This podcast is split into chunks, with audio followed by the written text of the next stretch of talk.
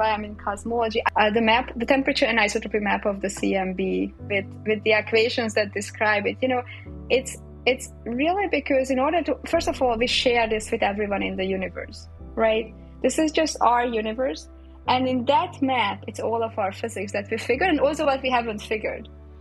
Einstein relativity, the black body radiation, that photons, that light is particle and wave, that electrons, the atomic theory, quantum field theory to understand the, the two and three point functions, all the statistics. Welcome, everybody, to an exciting episode of the Into the Impossible podcast featuring yours truly, Brian Keating, in conversation with a exceptional mind, a mind who is curious and passionate about the orthodoxy, or maybe the unorthodoxy, of what has become the standard lore in cosmology, and that's Dr. Anna Ijjas of NYU. She's a brilliant theoretician who studies the early universe, cosmological models.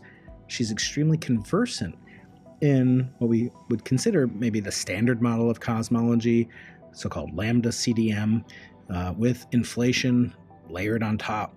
But she is one of a new breed of scientist who's not content to merely look at what exists and take it as given. She is instead coming up with new models, new ideas, and new theories in collaboration with some of our past guests on the Into the Impossible podcast, including Paul Steinhardt and upcoming guest Neil Turok, who is the Higgs Professor of Physics at the Edinburgh University, where Peter Higgs is, and stay tuned for a biography of Peter Higgs by Frank Close. Uh, wonderful biography. Uh, that episode is upcoming. But today's episode fe- features new approaches on cosmology and how we can understand what the early universe was like, maybe without inflation being a required ingredient. And I find that fascinating. And we as scientists should be dispassionate. We shouldn't have a prejudice as to how the universe actually began. So, understanding how the universe began is perhaps the most important uh, thing you can do, according to me at least. And we're trying to do that on the experimental side with the Simons Observatory. But we should be dispassionate and guided not by prejudice as to how the universe actually began, uh, just because a preponderance of uh, eminent scientists have bequeathed that to us sort of an inheritance. Some of the proponents from Alan Guth, uh, Andre Linde, and others, including Paul Steinhardt and his collaborator, uh, they you know have had an evolution in their views on inflation uh, over the last 42 years since Alan came up with the idea as a struggling young postdoc at SLAC. Uh, but for now, you know, we really have to accept the fact that while many people believe inflation took place uh, beyond a shadow of a doubt, we don't actually have physical evidence. And it may be, it may just be that we never do get physical evidence. That could mean that inflation didn't happen, or it could mean another type of inflationary mechanism that occurred at energy scales too small for us to see with cosmic microwave background experiments like the uh, Simons Observatory, Simons Array, South Pole Telescope, BICEP, etc. And those will just be inadequate to measure any signatures of inflation, which, honest to goodness, did take place, but we will never know it. So it's important to let many flowers bloom. And in this conversation, we look at the viewpoint of a practicing cosmologist who has to understand the orthodoxy, but is not afraid to be a maverick and to explore things that are not among the orthodoxy, the unorthodox approach to cosmology. So I think you're going to enjoy her perspective. She's a wonderful teacher, she's a scholar, and uh, I found it a delight. And I'm so glad uh, to present this conversation by popular demand, Dr. Anna Ijjas. Enjoy going into the impossible.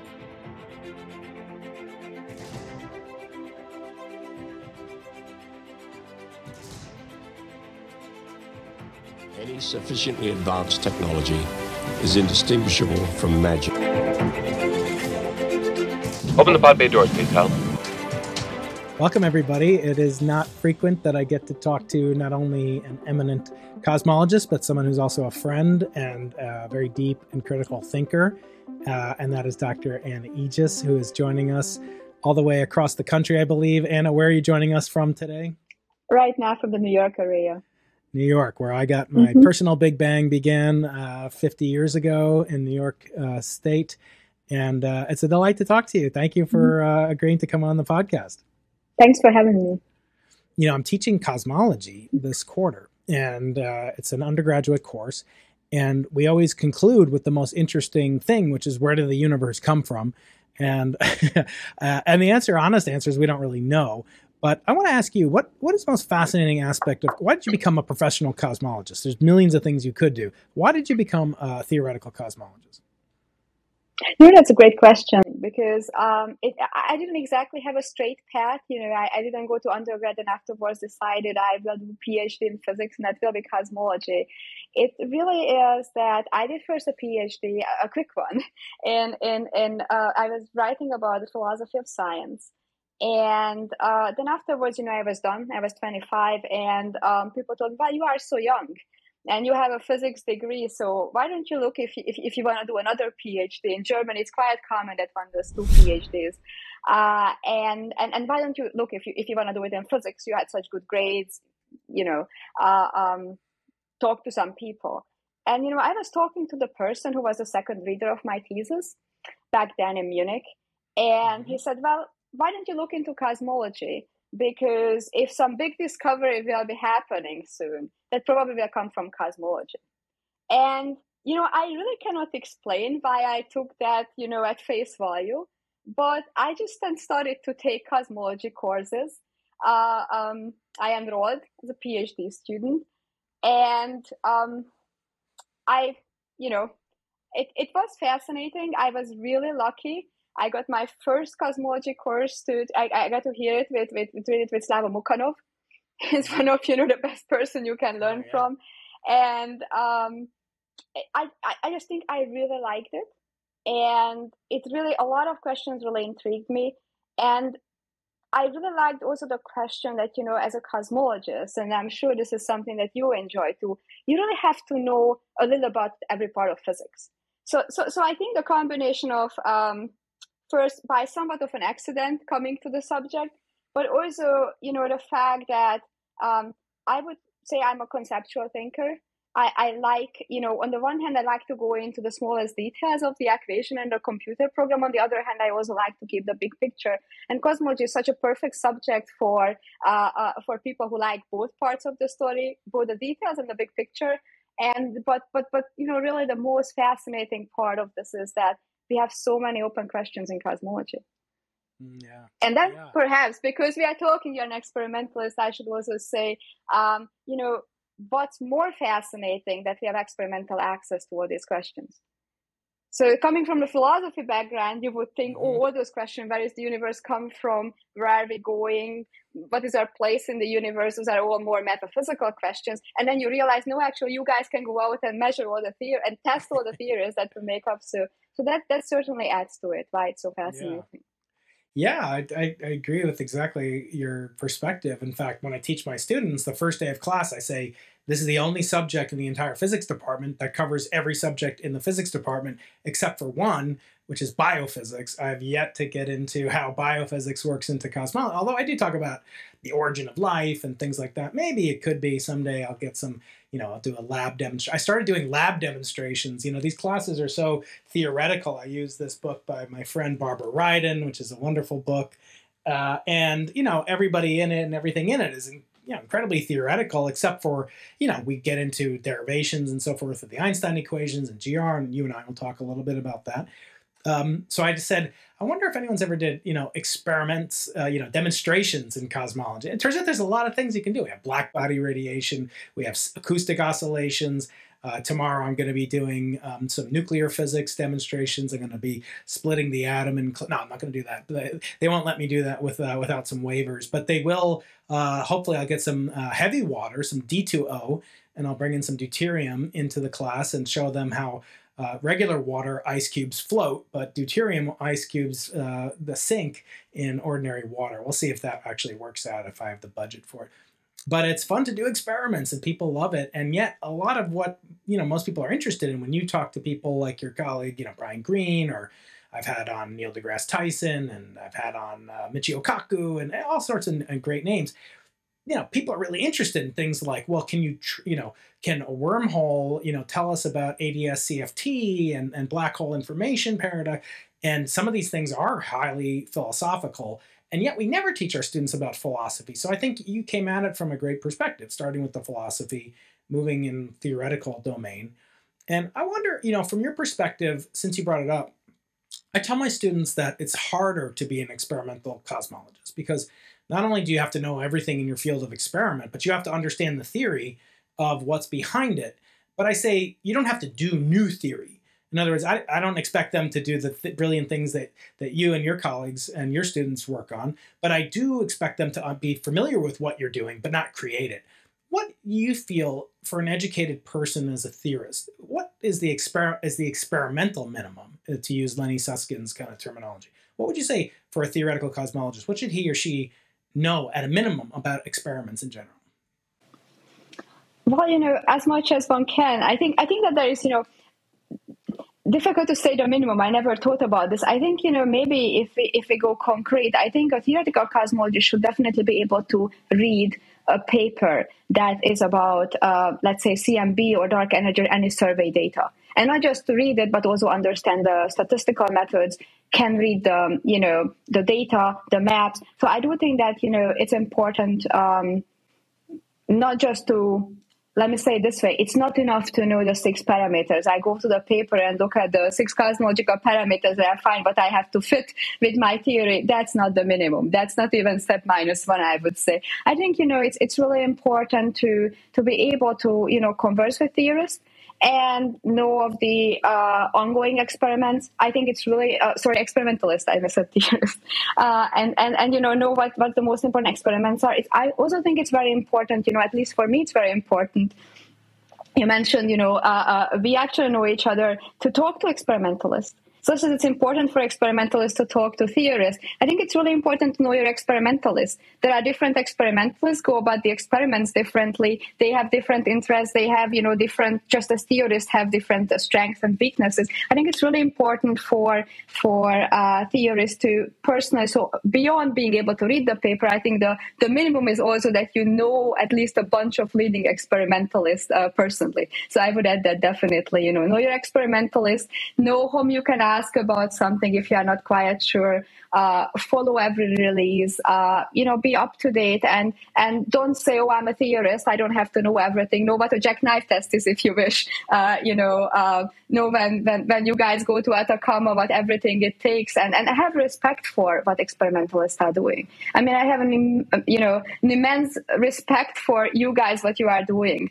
Uh, it's, it just, it's just really amazing. You know, just, just the fact that, you know, I suffer from altitude sickness, just the fact that you climb up those mountains and spend a lot of time to build those telescopes. Uh, uh, you know, just this minor aspect that's for you probably second nature. You know, I think it's really important that apart from you know the theoret- also the theoretical minimum experiments, you have personal relationship and personal appreciation and and understand that it's really important to talk to one another. You know, learn the language, learn the language what experimentalists will understand, and experimentalists should understand what theorists. So I think it's just like you know, be friends, be good friends. Another day is here, and you're ready for it. What to wear? Check. Breakfast, lunch, and dinner? Check. Planning for what's next and how to save for it? That's where Bank of America can help. For your financial to-dos, Bank of America has experts ready to help get you closer to your goals. Get started at one of our local financial centers or 24-7 in our mobile banking app. Find a location near you at bankofamerica.com slash talk to us. What would you like the power to do? Mobile banking requires downloading the app and is only available for select devices. Message and data rates may apply. Bank of America and a member FDIC. That I think is the minimum. Yeah. And have an open, open mm-hmm. mind, open yeah. attitude that, you know, it's that mm-hmm. it takes both of us to do what we do. And I think, you know, what's what's interesting to me is that, yeah, we come to the conclusion the kids take this class, presumably because they're interested mm-hmm. in the beginning of the universe. Mm-hmm. And on the first day, they're disappointed because I say, we don't really discuss the beginning of the mm-hmm. universe because, first of all, we don't know if there was a beginning, a single mm-hmm. beginning. B, we don't know much about its uh, visibility and, and viability, mm-hmm. but also because the subject that we study, just like bi- biology, you don't start with the origin of mm-hmm. life when you take a mm-hmm. biology mm-hmm. class. You, you, start dissecting frogs, or you know, I don't know what they mm-hmm. do in biology. But uh, I think the dean needs to check them out. Uh, but, uh, but but in reality, we don't really start with cosmogony. So uh, most people, I don't teach cyclic cosmology in my cosmology class. As interested as I am in it, um, so, to what extent do people object to the study of the cyclic universe? What is the kind of uh, objection that people most present about the cyclic universe idea?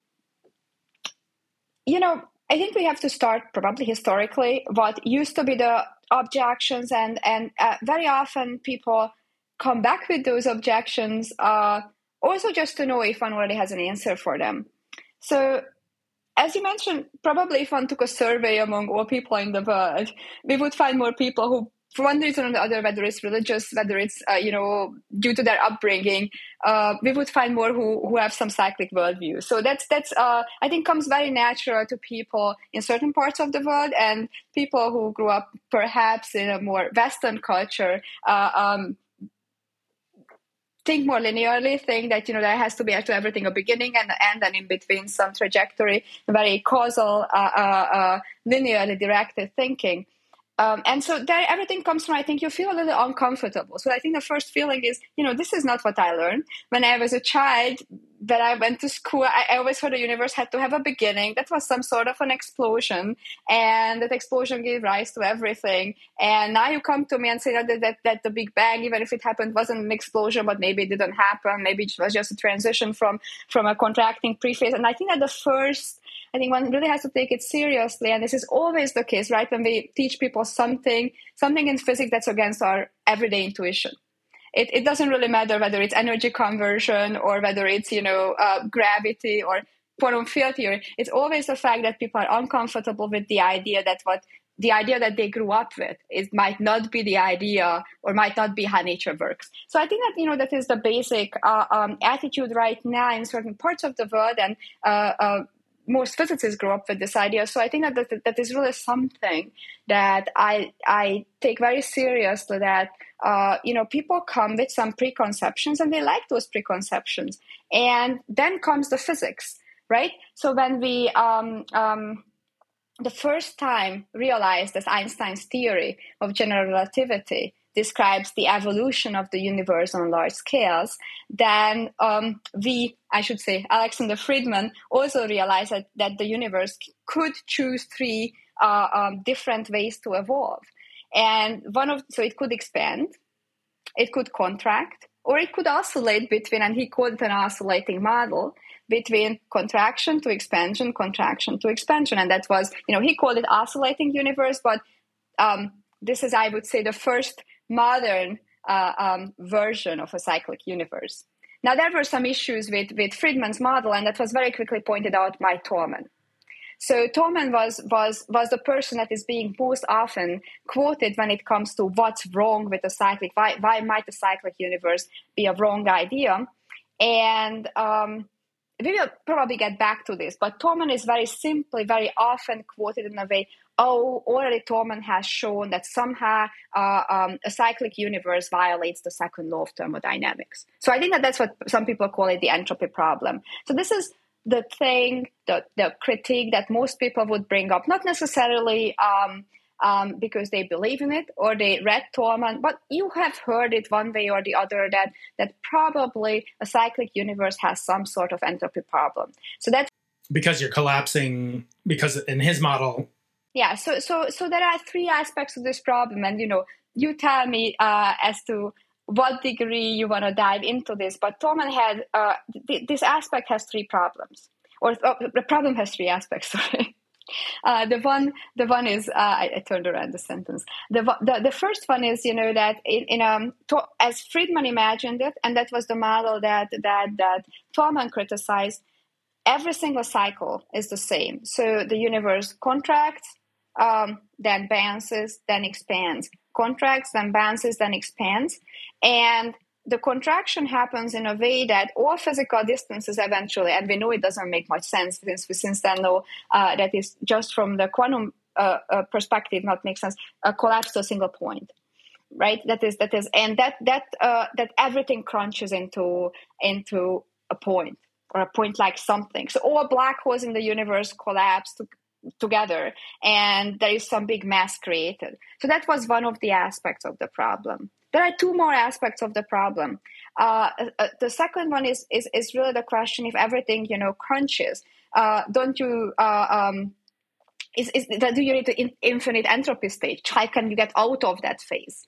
And there was a third aspect to the problem, and this is a more modern aspect to the problem that was people were uh, and, and, and I uh, have thought a lot about that aspect, namely how does space time. So people believe for a very long time, up until I would say a few years ago, that contracting universes, uh, so Einstein behave in a very specific way. And now we have to dive in a little bit, and because because if you ask me what would be the most serious problem, it will turn out that the problem that people talk least about is physically the most serious problem that you have to overcome.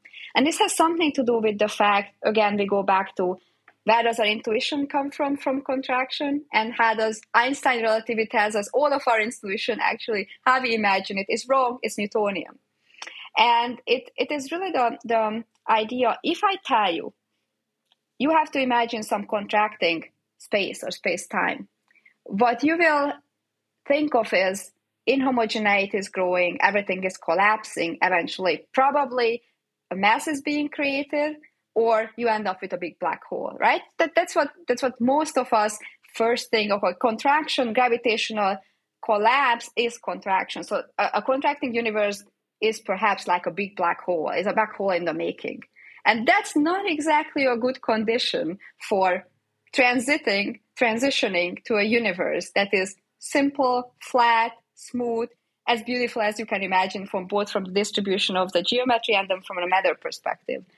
And I promise, you know, our intuition is never never really right within Einstein gravity. Now, what turns out, really, if you look at contracting universes, um, contraction is anything but collapse.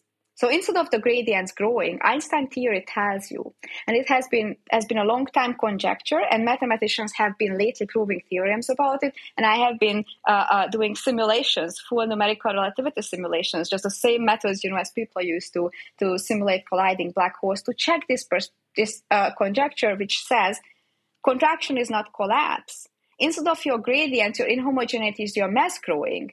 Space time as it contracts, it it actually inhomogeneities vanish and um, it you become instead of inhomogene- inhomogeneous you become an isotropic.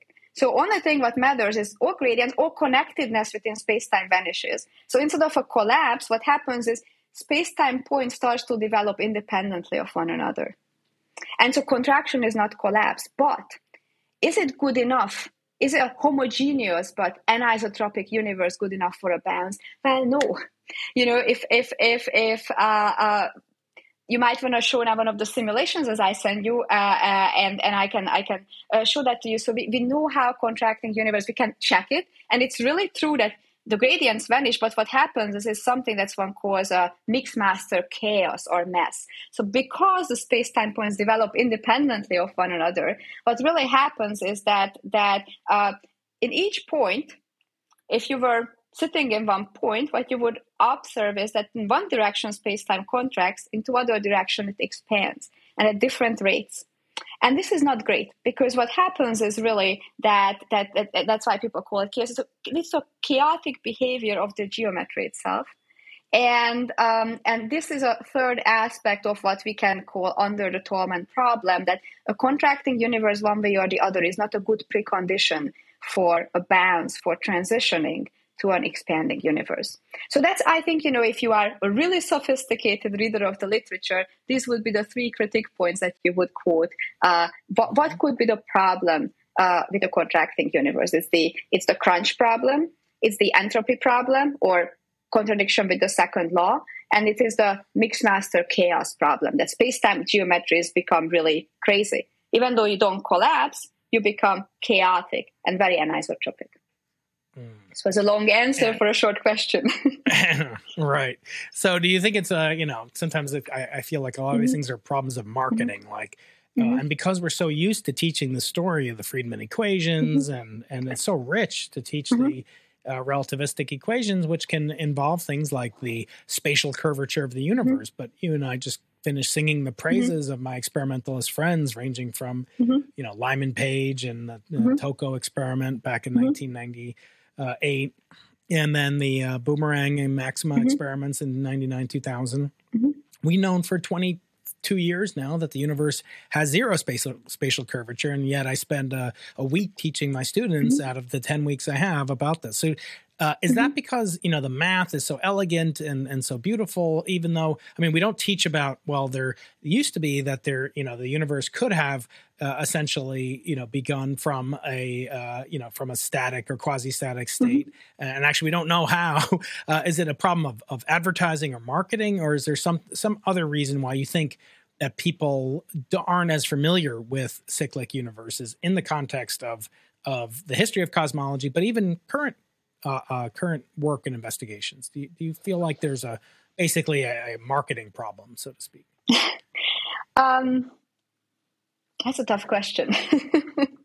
you know, I I actually think um, you can call it a marketing problem, but I believe that you know very often we teach um, different subjects in physics as people um, as, as ideas developed how we came to know about them for example and i don't so so when you mention spatial curvature so a lot and and uh, we should also praise the theorist of the last uh, 40 or 50 years um, how we came to our current model how we just came to appreciate that we might need something to patch the old hot Big Bang model that you know really describes our universe. We call it hot Big Bang, but it's really the description between let's say nuclear synthesis and today.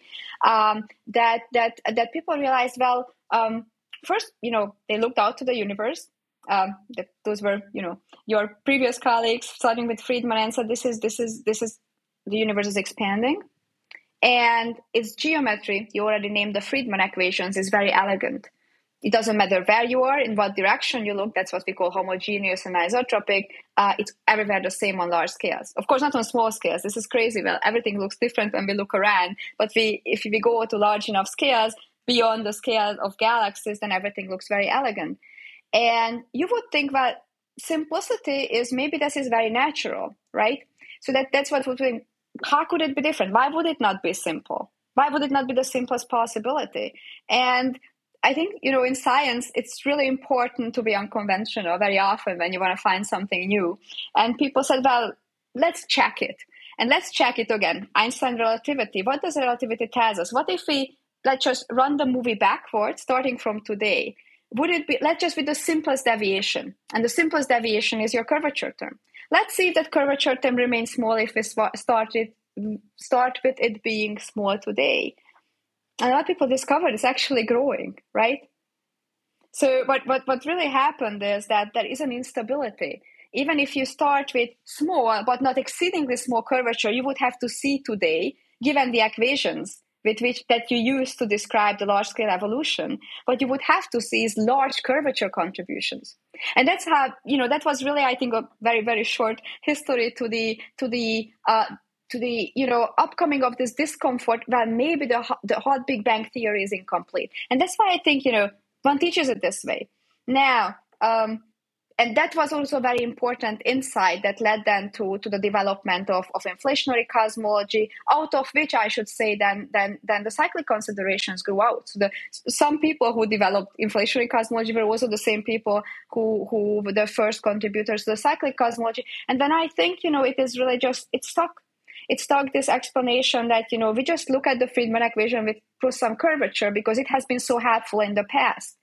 But you know what many people don't teach, you know, and I I find you know looking at just the contracting solution of the Friedmann equation so educational because it tells you so much about you just learn so much about how gravity behaves in the context of Einstein relativity that we believe is a description of of of of, of gravity uh, on many many scales is the correct description.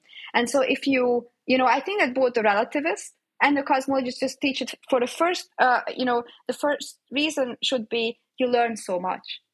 First of all, most people don't know that the Friedmann equations, right? They admit both a contracting and an expanding solution.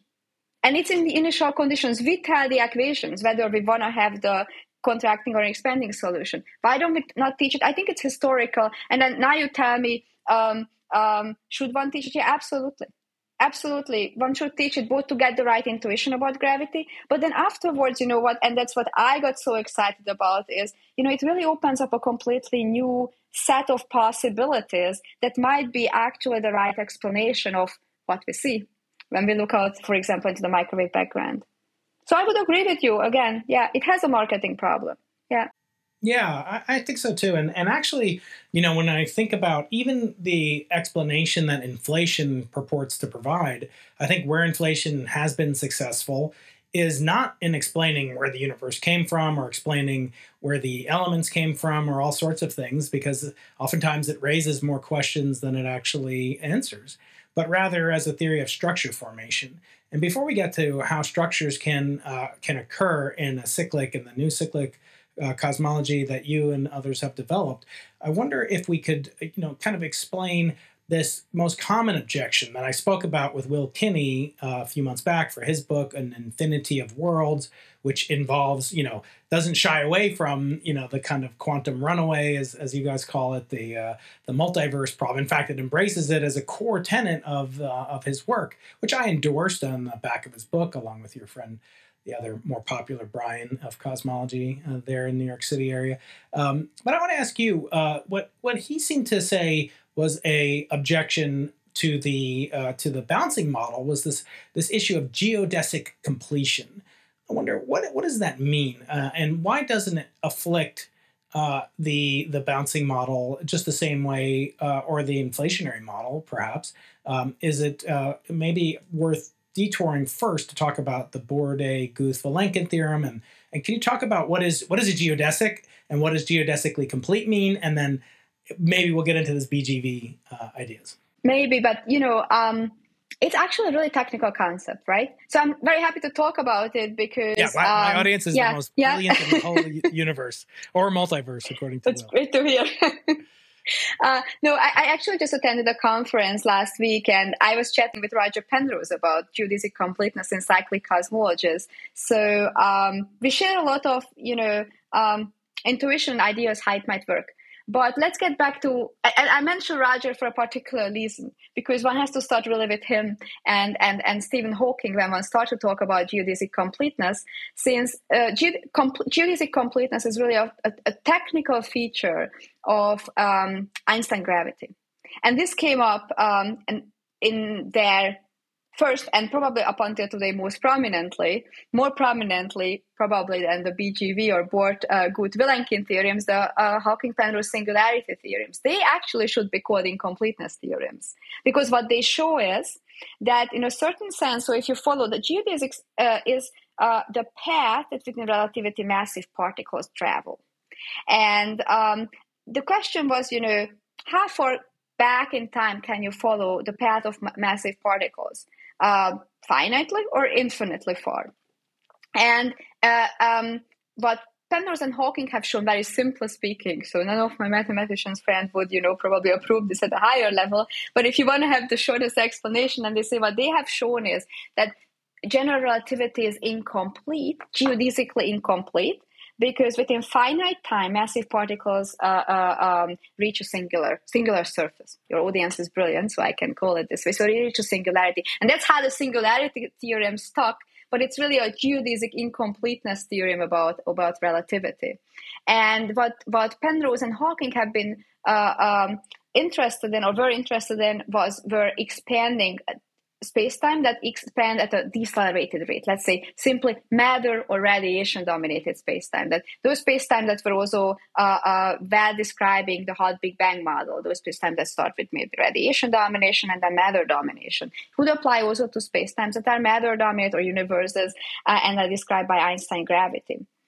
And now what, what what and it's very simple. Now that you you have this concept of what they were following they were following the trajectories of massive particles uh, what Borde, Guth, and Vilenkin added to is they extended the theorem to, inf- to space-time that involve an inflationary pace, that involve acceleration. And they have shown that space-time that are ex- expanding at an accelerated rate, inflationary space-time, for example, are also geodesically incomplete. So if you follow the uh, um, uh, path of massive particles, then what you will see is within a, a, um, a finite time uh, in certain coordinates, um, they called it conformal coordinates, but this is really technical. So that the important thing was that you reach a singular surface. That was that was important about uh, Guth Vilenkin. Now, why is it important? Why why would one care about technical terms in cosmology? Well, some people actually use this to show that the universe necessarily need to have a beginning, right? And um, uh, I think that that's when, when one goes beyond what the mathematics tells you, what, what the theory tells you. It's really a feature of a theory you cannot tell if you just use Einstein gravity then the equations break down after at, after right. a certain it's, point. It's mm-hmm. more like a no yeah. theorem, which is one of my problems with a lot of inflation. Mm-hmm. You know, with the slow roll conditions, mm-hmm. I often hear, and I can say this because I'm not working in this field, even if you don't, uh, you know, subscribe to what I'm saying. But people say, oh, the, the slow roll inflation ends when the slow roll conditions end, you know, when they're violated. But I'm like, well, wait, how does how does the inflaton know anything about what we call the slow roll? It just seems like that's a uh, that's a consistency problem for us to deal with. But you know, it's like they say about birds. You know, birds don't really need the study of ornithologists to you know to know how they go about their daily business. So, isn't this just saying that that the uni- that the math breaks down? At a certain point, and what we have now needs a quantum theory of gravity, not that there's a big bang or a singularity. Isn't that sort I, of I, I think this is a perfect interpretation of it. By the way, Penrose, who introduced the singularity theorems, works on cyclic cosmologies, right? I mean, I know that yes, Roger does, is your right. good friend, so so yes, yes, many people. Because I should have started. Maybe I should not quote Thorman. Maybe nowadays, of course, many people say, "But don't the singularity theorems prove the Big Bang?" No, they prove really, as you said it. I don't think that one can say it better than you said it, Brian. That uh, space time. Yeah. No, no, no. Honestly, uh, it's a high praise from you. but if it's true, one has to say it. Um, so um, that, that, that, that, the Einstein equations are not, you know, um, well suited to explain the but whatever is what what you call either the Big Bang or a bounce or whatever, or in Rogers' model, a transition from one, as he called it, eon to another. This is this is exactly what it is. But you know, I should not. I don't think that it's good to um, in a certain sense, I was, oh, is it important? I also think that it's important because whenever we see, whenever we can point out a limitation of a theory, that opens up a new question. We know, oh, okay, this is really important. The singularity theorems or Borde, Guth, Vilenkin uh, um, are important because we know that those space, if we want to explain where those space-time come from as, and, and you know, as, as theorists, but also then later as experimentalists you should be interested in explaining and then showing it. Then we have to know what the limit- limitations of our theories are. And in that sense it's helpful. But of course that's what i'm saying perfect uh, formulation. Um, um, it doesn't tell anything about what replaces the einstein equations there and what physics that replacement mm, mm-hmm.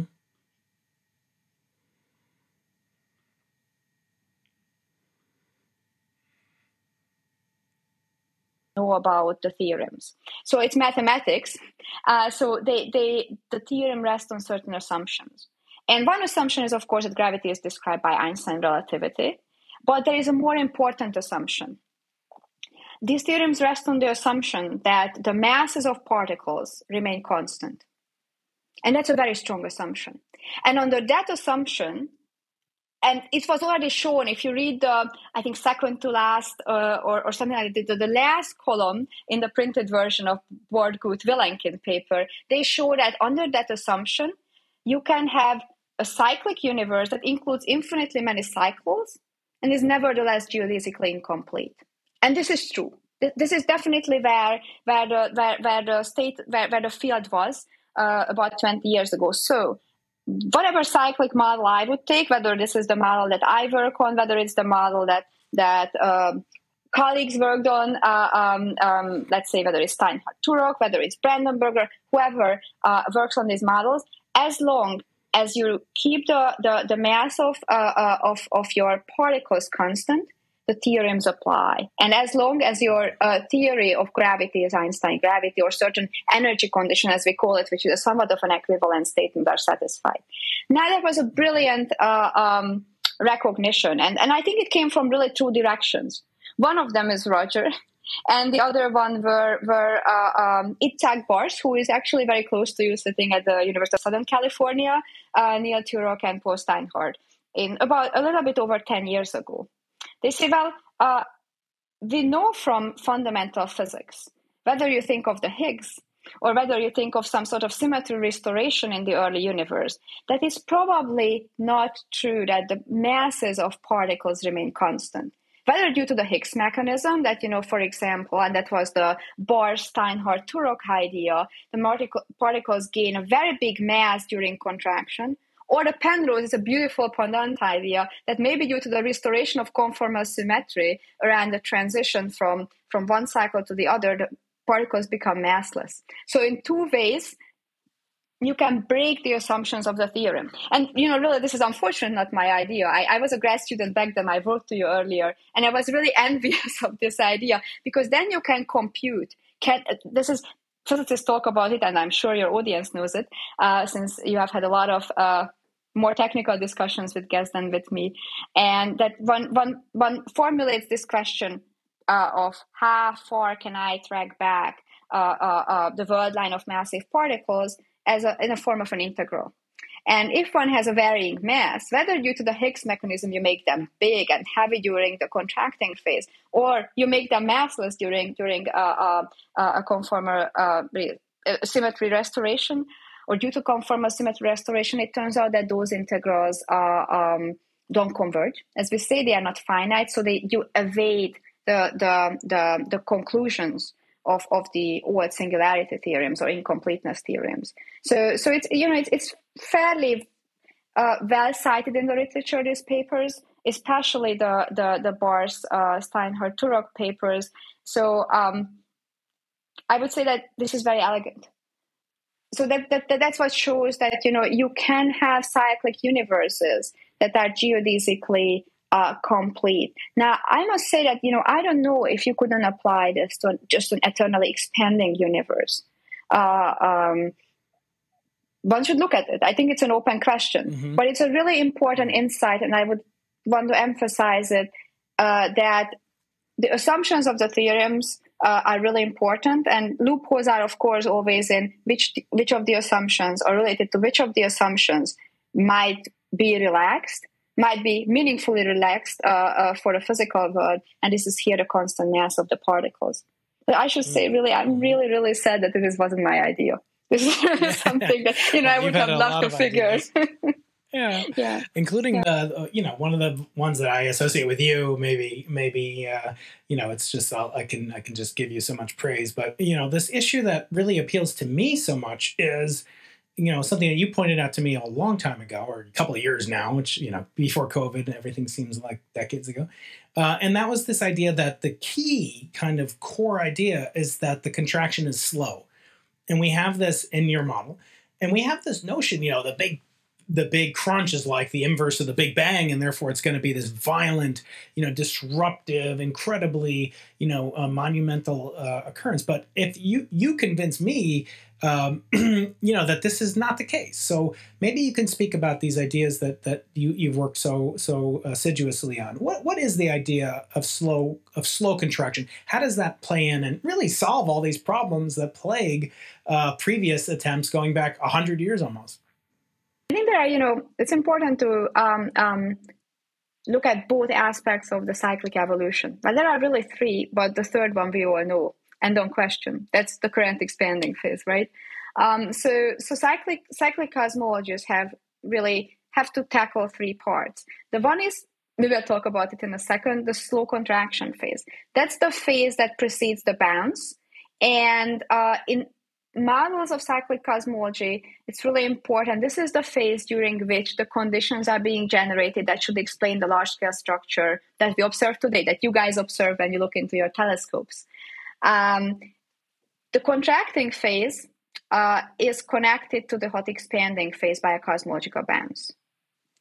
And typically, you know, cosmology and cosmologists since, you know, since really since the uh, um, um, into, introduction of inflation work in a uh, a modular way. So cosmologists are very modular. So you often focus on one phase, try to tackle the problems, and then you hope that you can attach them onto to the next phase, and then you hope that you can attach them to the next phase. And in this sense, you know what what I, I believe we all agree on really because you know you and your colleagues have shown it so so uh, beautifully and convincingly is the hot expanding phase. So between nucleosynthesis and today, when we are just entering dark energy domination, that you know there is very little room to wiggle. One, one can work on what the dark matter is, but that you know uh, the large scale evolution is very well described by if we just as you measure it, we know that what uh, um, about what percentage of the total energy density is matter, that's enough for us. And it's very important question what the dark matter is, but but but you know that it's not so important from the from the perspective of can I describe the large scale evolution.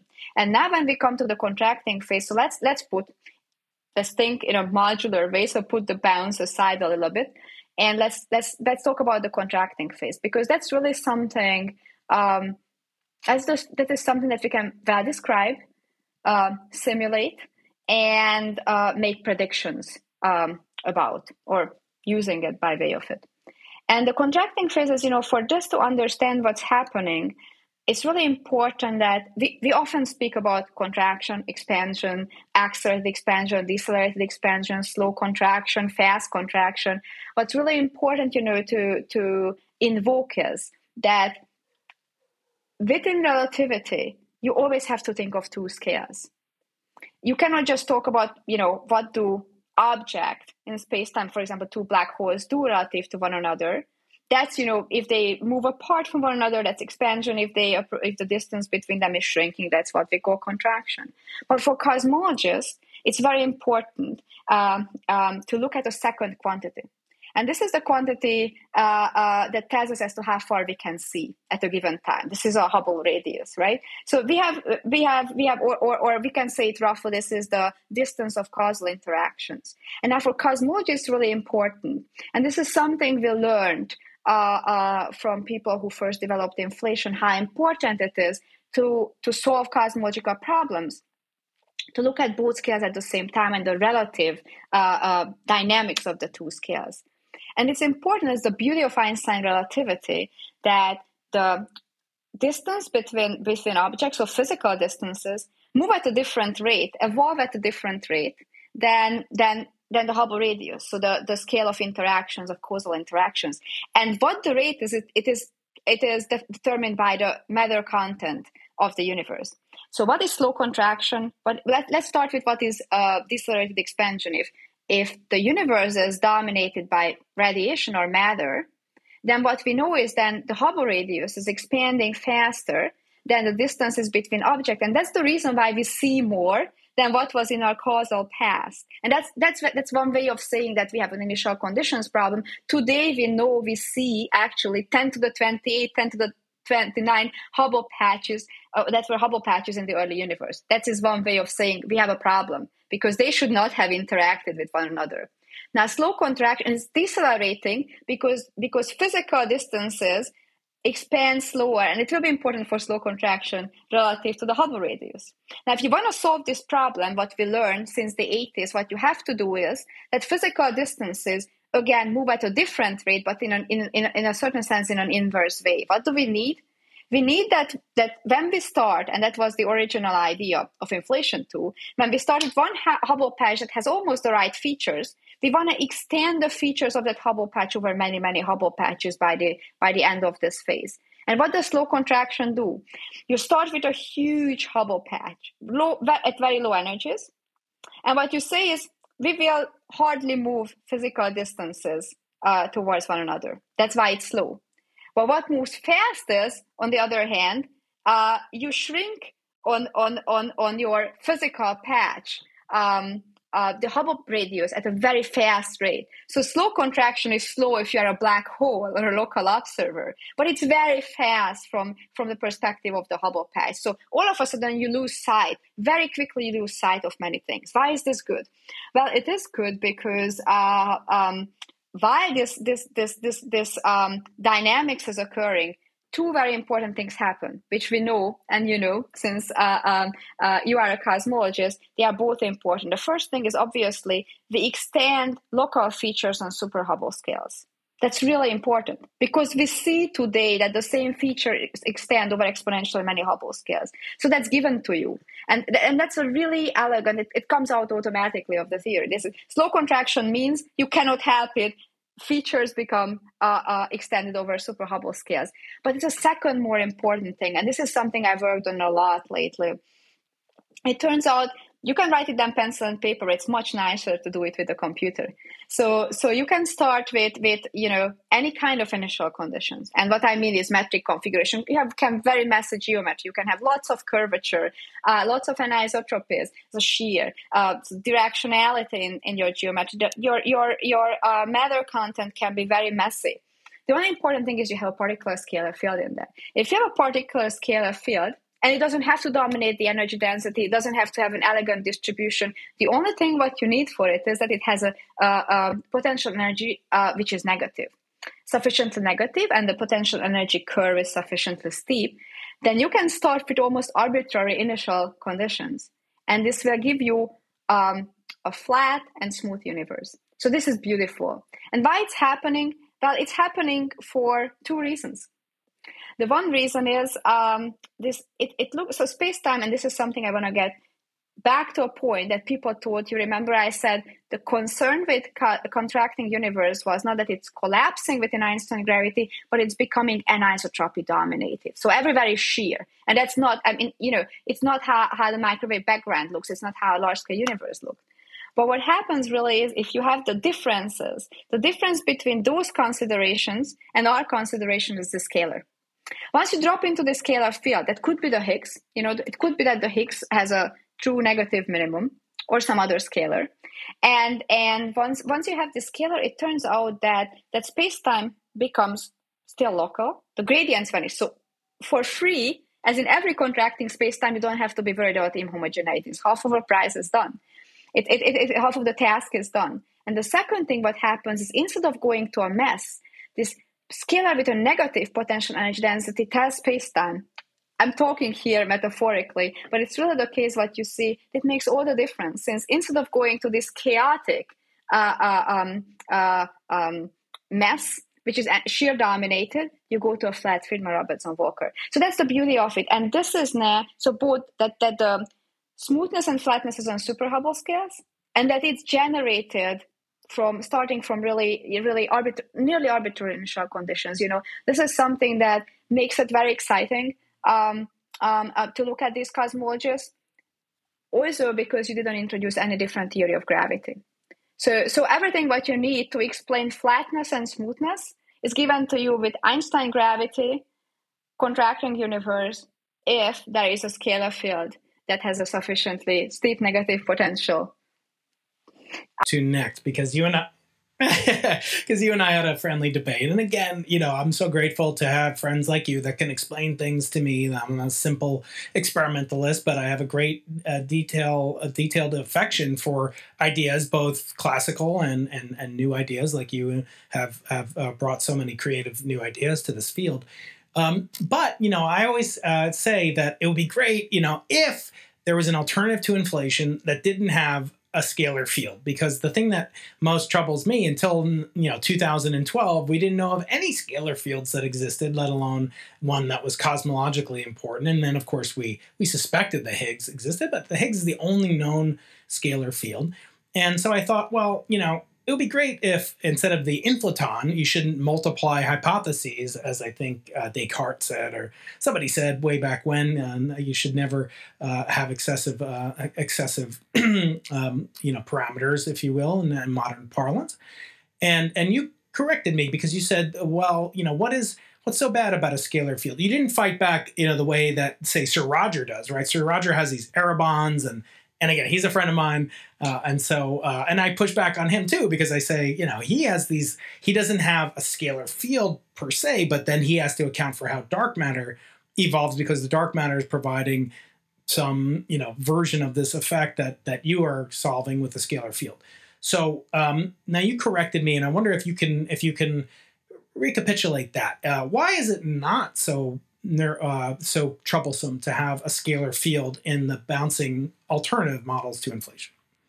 Well, I think, you know, in general, what I wrote to you is it's in general not troublesome to have a scalar field, in my point of view. You know, um, it's probably one has to pan back a little bit because um, a lot of things how you judge a theory depends on what you expect from a theory what you think a theory should deliver and under what condition what you accept as an uh, uh, as a good ingredient or as an acceptable ingredient and what you don't. And um, I believe you know the, the, the, simple explanation is we haven't found anything simpler that delivers us uh, the same. So i think that you know the the, the idea of simplicity um, with respect to theories is, is a, it's a little bit of a um, it can be used in very different ways but it's always a relative um, um a concept right you have two theories and if they make if, if they give you the same amount if they deliver the same amount then you can say the simpler theory uh, uh, should be preferred. And what do I mean here? Well, first of all, we need the background flatness and smoothness, but we also need the origin of structure. So we also need the uh, the, the the source of of, of um, what reveals its structure, which reveals itself as as temperature anisotropies of the microwave background. So if we need that, then we know that those are sourced by some scalar degree of freedom. Now, um, it might be a condensate. That would not be a scalar field. But right now, our best descriptions are uh, uh, using a scalar. And the second reason why I find, you know, uh, the scalars, and that, you know, you know it because we have corresponded about that, that um, we know how to introduce quantum fluctuations for a scalar field on a locally flat background. We know we know quantum field theory on flat background. And our best knowledge tells us, and our best observations of the microwave background, that the origin of the temperature anisotropies are quantum fluctuations uh, in the curvature, which is a scalar degree of freedom, but we believe that was excited by some scalar matter density, which is a scalar field. So this is a complicated explanation, but the point is scalar fluctuations in a scalar field will lead to scalar fluctuations in the curvature, which will lead to temperature fluctuation in the microwave background. So you need some sort of scalar. That was my answer. And because we excite the scalar degree of freedom of the metric, therefore it doesn't seem to be so unnatural to have a scalar field that does it. Now you could say, well, this is circular, right? uh, you know what you have to do. Therefore, you introduce a scalar field. How do you know a condensate couldn't do it? How do you know something else couldn't do it? But I don't. And you know, I think that it's important that people look into alternatives. I can live with it because it's mm-hmm. overall in theoretical physics. But just because I can live with it, and I think, you know, for me, it's more important right now to figure out if I can, you know, uh, generate a good uh, uh, bounce model, can put it on the computer, and therefore I won't look at uh, right now, look into it if I can have a better idea. I think it's very important to explore so therefore, you know, um, just because I can live with it, it doesn't mean that this is the simplest explanation possible. I think it's simple enough um, for the purposes that we need it for. But if we had a simpler explanation, then we need another ingredient, you know, because I appreciate that you experimentalists would like to measure directly whatever generates the microwave background. And this invisible field, whether it's during inflation or during slow contraction, is a little bit bothersome, right? So I appreciated that, you know, this is this is something that, you know, um, you would like to exchange or trade for something that can be directly measured. So I think people should go for it and see if one can replace it mm-hmm. by something simpler. But right now, for the reasons, it's a little bit of a theoretical reasons. I'm not bothered by it. And because it's, you know, overall in theoretical physics. Let me ask if the, mm-hmm. uh, in the final remaining mm-hmm. minutes before I jump on uh, not a telescope, mm-hmm. Anna. Unfortunately, I spend most of my time on telecons, mm-hmm. but uh, and I, I do conversations like mm-hmm. these because it makes me sane, and I, and I appreciate.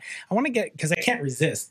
Um, what is, what is your take on the Hubble tension? Is there is is there something fundamental at work here? Is it more prosaic that you know we missed the systematic or uh, and so forth? I'm going to be talking with Adam Riess uh, this week. By the time my interview with you airs this interview, uh, it'll be long in the past. So do tune in uh, in the in the past. I don't know that violates causality, uh, but anyway, and um, so he's going to be talking. Obviously, he has new measurement, kind of uh, percent level uh, measurement of the Hubble uh, constant. Do you think there's anything else that could be going on? Or let me ask you: Is there? Do you have a, a an explanation? You know that you prefer hypothetically for resolving this? Is it is it a fundamental issue that could be shaking things up, or is it more likely to be a systematic error, as I? You say, um, I, I, was telling you, know, I think it's important if you're a theorist to have good friends. Um, in, in, among experimentalists, and you know whom you trust, and maybe did a pre-selection or not, or whom you trust more. Of course, you trust everyone, but whom you trust more. Uh, and I would say those people that I trust most tell me that um, it's it's likely not physics. It's likely systematics. I'm not I'm not an analyst and I'm not a not an observer. So I would say the people uh, whom I trust would not yet be ready to declare it. That is that is a mild expression. Some are very um, sure it's it's uh, systematic. So um, you know, I think it relates a little bit how I view this, um, how I view everything, um, whether it was you know BICEP2, whether it's distension or the uh, um, anisotropy spot. I like to wait wait it out. You know, I um, I, I don't like um, ambulance chasing. So I'm not the type of physicist that that you know writes down a model for every anomaly that one can have. I think it's important. Actually, probably it sounds a little dismissive, but I don't mean it that way. I think it's really important to have to have uh, people in the field who are very creative, quick creative, and whenever something comes up, they tell you, well, that's what you would need to do in order to accommodate that. But then the second step is also important. If it's complicated, and I would call early dark energy complicated. Um, then probably the lesson is maybe that hints us, you know, either you have to work harder to have a better explanation, or it's really systematics.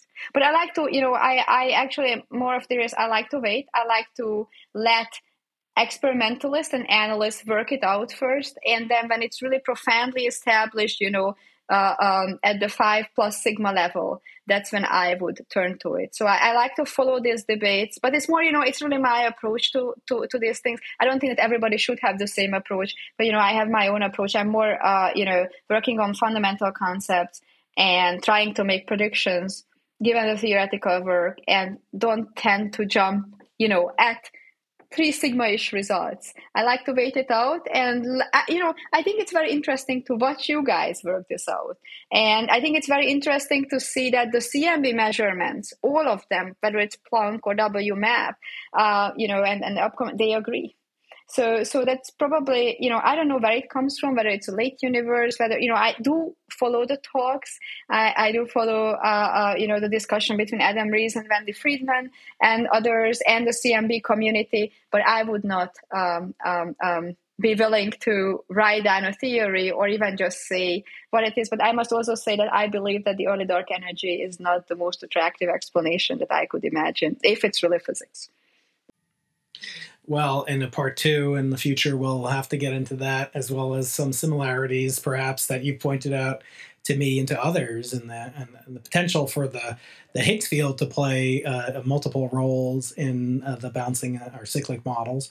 Um, but I want to, yeah, just touch on what you just said because I think that's that's really important. We're talking about educating people, and earlier we talked about, you know, do we teach about the you know the uh, that the, the spatial curvature could be negative one you know it's like no we shouldn't do that. I mean it's it's like uh, teaching you know that there's uh, no evolution or something. But what bothers me i guess is that we i almost see a parallel like people don't want to teach uh, about we don't want to teach bouncing models or alternatives in our standard cosmology classes. And it's kind of like you know cosmologists working in the field feel like they're teaching intelligent design or like it just feels so uh, so uncomfortable teaching about. I, I think it's stupid. I, I, think we should. It's a you know it's a brilliant idea. It's an interesting idea. Uh, people have worked on this for decades, and and people have an opinion about it that's ill-formed maybe from decades earlier but but thanks to you and and the reason i bring this up with respect to you and your unwillingness to ambulance chase which i think is a great metaphor um, is is, uh, is is a testament to your taste, and I think that you, in particular, in this new generation of of young uh, theorists, if I can call you young without being patronizing, uh, are, are, super creative, and that you're not just riding bandwagons, chasing trends. I feel like you are incredibly courageous, you personally, Anna, and I hope that this has inspired some young people in my audience to to look deeper into what you've written. And I'll have links to all your all your um, uh, your vast biography and these phenomenal papers and talks that you give. It's just like whenever I get to hear one of your talks, and and I was adamant a couple of years back when I organized the seminar series at, at Caltech that you be one of the speakers because your your way of communication is very forceful. It's very logical. It's methodical, and and I think it's open minded, and I think that's lacking so much in our modern cosmology parlance, and and I wonder if part of it is because you don't go on social media. You're, uh, you know, you, you it's frustrating because I can't like tag you in all these cool places when you do cool stuff. But anyway, you don't have to respond to any of that, Anna. I do. I do. Actually, I'm happy to. I am happy okay. to. No, no, that, that that's okay. not a problem. Go ahead. yeah. Uh, this is this is something. Um, I, I I actually think a lot about it. You know, I think what's really important. That's why it's probably a short answer. You know, I have been very lucky with my upbringing, with my my family and my schools. You know, I don't think that one should be too afraid of what one teaches kids and what one teaches young adults. One should teach them to make up their own minds. And you know, if you embrace them, it's it, it, you know very often will be that they won't agree with you, but it's really important that you confront them, especially with ideas that you might not believe in, so that they can make up their own mind. And yeah, I am not yes. in social media because I believe apart you look i appreciate what you are doing and many are doing and i know that social media has nice aspects but the problem is also it is also um, encouraging more and more in my view and i don't think that you know you are prone to that more you know an intellectual conformity uh, something that you know people are afraid of having a different opinion that's what's being established as a majority opinion. And you know this is not what i'm saying. This is unfortunately something that i experience and that you know right now this is a problem in our country and a problem worldwide that we have to address. How to how to make it a, a positive experience without you know eliminating viewpoint diversity? Because we know if we eliminate that uh, and trade it for fear and and for conformity out of fear then we actually stop innovation and my approach right now is not to participate in social media. I am happy to go on podcasts. I'm happy to uh, um, give talks. That's my job. But I cannot take, I think, right now, the likes and the dislikes and the comments and the retweets. Yeah, so this is a very conscious. I always uh, joke. Yeah you know, if uh, Galileo had been around and Twitter had been around rather when Galileo was was around back then, or Einstein, you know, they would have had these blunders and uh, and people would have teased them. Or my favorite is Maxwell. You know, James Clerk's Ma- Maxwell had the Maxwell equations and Maxwell Boltzmann. And he had these wonderful ideas. They're all true. They're all correct. But if you ask what was the microphysics behind Maxwell's equations, there were vortices and gears and whirlpools and luminiferous ether. And he would have been roasted. And maybe you know cosmologists would have then had to wait decades you know to, to think about the implications for relativity and and the Yang-Mills equations and all sorts of things. So good, good for Maxwell. Lucky for him that that uh, Twitter didn't exist back then. But Anna, now I want to turn to the final thrilling three questions that I ask all my honored guests who come on the show. So I, I wish uh, to ask you final three questions in the in the remaining couple of minutes that we have. Are you willing to go into the impossible with me now, Anna? Let's go. okay, great. So the first one of the thrilling three questions has to do with what you put in your ethical will when you reach the age of 120, material will. Uh, but what sorts of wisdom you touched on some of this a minute ago? Mm-hmm. Uh, but what kind of a uh, you know wisdom would you would you most want to communicate? Not knowledge of which you mm-hmm. have replete uh, you know stored storehouse of, but what wisdom would you want to bequeath in your? I believe you know I, I did mention it because this is something you know I find important. I think two aspects, perhaps. I think it's really important that one should always have the courage to make up one's own mind. And then, more importantly, one has the courage to stand up to one's convictions. I think it's really important, especially when it gets one into trouble. Um, not to bend. Not no no. I, I, really I really think it's important. You know, not not. It, it's really something that I keep as my life philosophy make up your own mind about what's right and do what's right. Very nice. Very good to hear that. Uh, the next question involves going even farther into the future, involves these unseen monoliths that are present in this movie 2001 A Space Odyssey, came out long before you were born. Uh, but it's really kind of a version of Richard Feynman's cataclysm question. You know, when some cataclysm erases all human knowledge, what would you put in a time capsule that really encapsulates what humans are capable of. Kind of brag on behalf of humanity. What would you put in a billion year lasting time capsule? You know, that will be boring, but I, I, it, it leads us back to your very first question why I'm in cosmology. I really would put in, but that should please you. Uh, the map, the temperature anisotropy map of the CMB with, with the equations that describe it. You know, it's it's really because in order to first of all we share this with everyone in the universe, right? This is just our universe. And in that map, it's all of our physics that we figured and also what we haven't figured. Einstein relativity, the black body radiation, that photons, that light is particle and wave, that electrons, the atomic theory, uh, you know, you know, quantum field theory to understand the, the two and three point functions, all the statistic, you know, and what we don't know, where is this coming from? What generated it? Was there a beginning? Where are we going? You know, dark matter as the, you know, what matter made up what we need. The you know, so I, I, I really would, you know, this is just it is a little funny, bit Anna, it's talking to the bag, but it's yeah. yeah. No, I I, in fact, that was my answer to that same question. Oh, really? I didn't know. I put in the, I, I put in the power spectrum because you know you can get okay. to get the mm-hmm. power spectrum out mm-hmm. is a little bit easier to understand. But like you said, it's visible throughout mm-hmm. the whole universe. Okay. So uh, actually, your your answer contains slightly more information than mine. But I think Feynman would be proud of you uh, for answering that way. I hope he would because your answer obliterates his. His was just that the universe has atoms in it. You've got now atoms, radiation, photons, uh, quantum. I got everything. But Feynman didn't have access everything. To the maps right? Who knows what That's he right. would have yeah, said. He's so one of my great heroes, so I would hope that if if I had ever met him, absolutely. uh, last question goes back in mm-hmm. time, uh, mm-hmm. and it's sort of advice to your former self, and it's the uh, statement, famous statement from Arthur C. Clarke: "The only way of discovering the limits of the possible is to venture a little way past them into the impossible."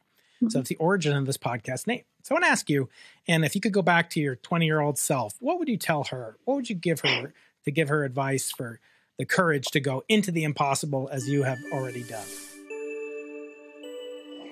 Oh wow. um, I'm not yet that old, right? So this is this is only a little bit more than 10 years back, but um, I, I, guess um,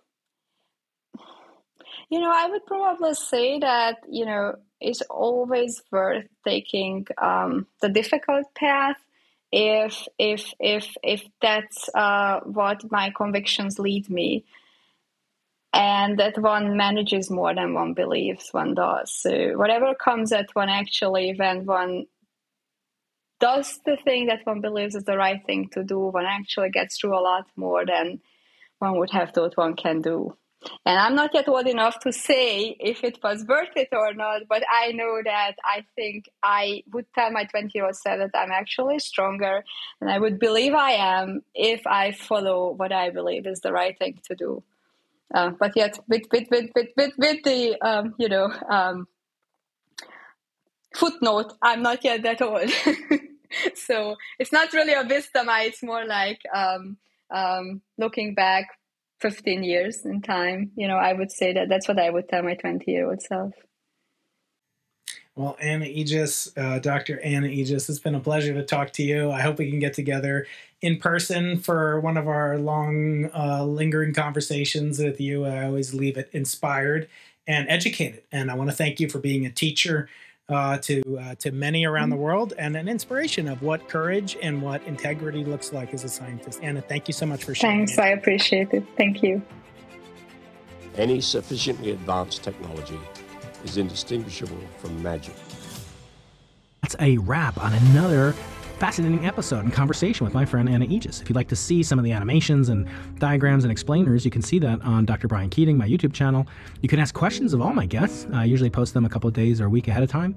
You can do that on Twitter at Dr. Brian Keating or in the community tab on my YouTube channel. Dr. Brian Keating, or you can do it on my website, briankeating.com. I have a, a place where you can leave a, a voicemail. You can leave questions. I'm going to be doing an AMA and Ask Me Anything based on me recently hitting 65,000 followers on YouTube and uh, more than about that amount on audio formats such as the one you're listening to. So we've got 100,000 people in the into the impossible universe. I'm just so proud and pleased about it. And I only really ask for two things. Uh, one is that you leave a review, a rating if you can, uh, and you can do that on every podcast app nowadays. You can leave at least a rating of so many stars, and I hope you'll leave an asterism, a small constellation of five stars, uh, like uh, was recently left by Phil Galinsky uh, who left this review on Apple Podcasts, uh, five stars, but he also left a review. So you can leave a review using Apple Podcasts exclusively. Uh, but Phil says it's one of the top science podcasts. Brian does a great job making complex scientific ideas accessible to a general audience, and he always brings out the best in his guests. I'm excited to listen to his audiobook version of Galileo's dialogue. I just got on Audible. It's surprising that nobody has made this into an audiobook until now. Thank you, Phil. I swear I don't know Phil, and having his encomium uh, is really a delight, especially about my audiobook. You can find that on briankeating.com as well under books. And I do giveaways. So if you're in the USA, I will send uh, a meteorite sample, a villain from Losing the Nobel Prize, a piece of space schmutz and you can get that at briankeating.com slash list. Join the list if you're in the usa i choose 100 people at random and i send out meteorites and i give away copies of my audiobooks and printed books and all sorts of cool stuff. Unfortunately i can't ship out of the us um, with my limited meager production budget uh, but i will do my best uh, to add value in other ways if you're outside of the country. For that i ask you join my mailing list briankeating.com slash list and join my um, my youtube channel dr brian keating and that's all the asks. I really don't charge, and I'm doing it uh, because I love it, and I love to hear reviews. So that's really one of the best ways you can get feedback. Got over 402 reviews as of today, and I'm looking to get 499 or maybe 500. Let's make it a round number by December 31st. So please do your part. There's 100,000 of you. It shouldn't be so hard to get 500 more. Sorry, 500. That would take me over a thousand, almost a thousand. But at least give me 100 of you, 1%, 0.1%. having trouble doing math after this heady conversation with a brilliant theorist. I hope you enjoyed it. I hope you will continue going into the impossible with me in future episodes. Stay tuned. We've got many exciting upcoming guests. Frank Close, author of the first biography of Peter Higgs, his book called Elusive. We have Neil Turok, one of Anna's collaborators. He's coming on the podcast. We have uh, Matti Milgrom, who is the chief architect of the chief alternative to the dark matter paradigm called MOND, Modified Newtonian Dynamics. That's kind of a bucket list interview that I was able to get, and you'll enjoy it. So stay tuned, leave a review, rating, wherever you can. Thanks a lot, really helps me out.